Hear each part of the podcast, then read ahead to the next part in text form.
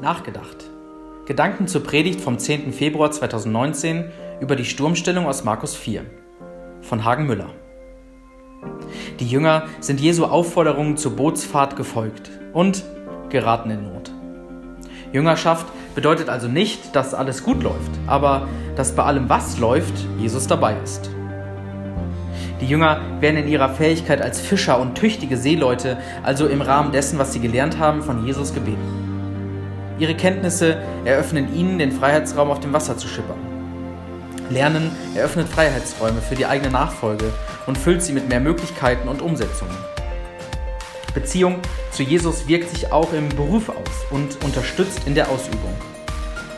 Auch in bekannten Gewässern geschieht Unvorhergesehenes. Jesus bleibt immer ansprechbar.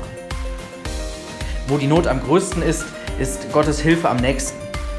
Leider bedeutet Gottes Hilfe nicht das Paradies auf Erden.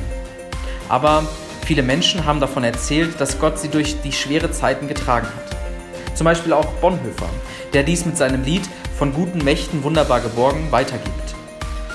In diesen Zeiten ist die Erinnerung an persönlich erlebte Glaubenserfahrungen eine Hilfe und lässt sich in der Hinwendung zu Jesus aktualisieren.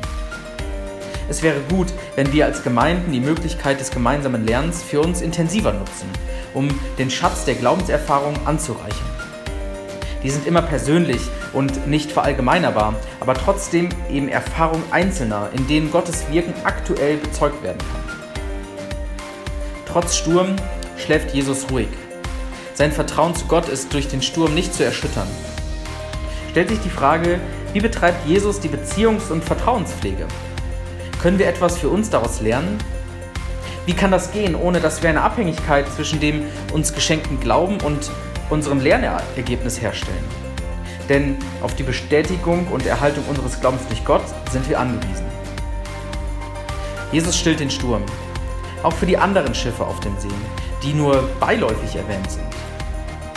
Die Beziehung Jesu zur Gemeinde wirkt sich auch auf die Menschen segensreich aus, die in keiner bewussten Beziehung zu Jesus stehen. Ein Text von Hagen Müller, gelesen von Tom Herter.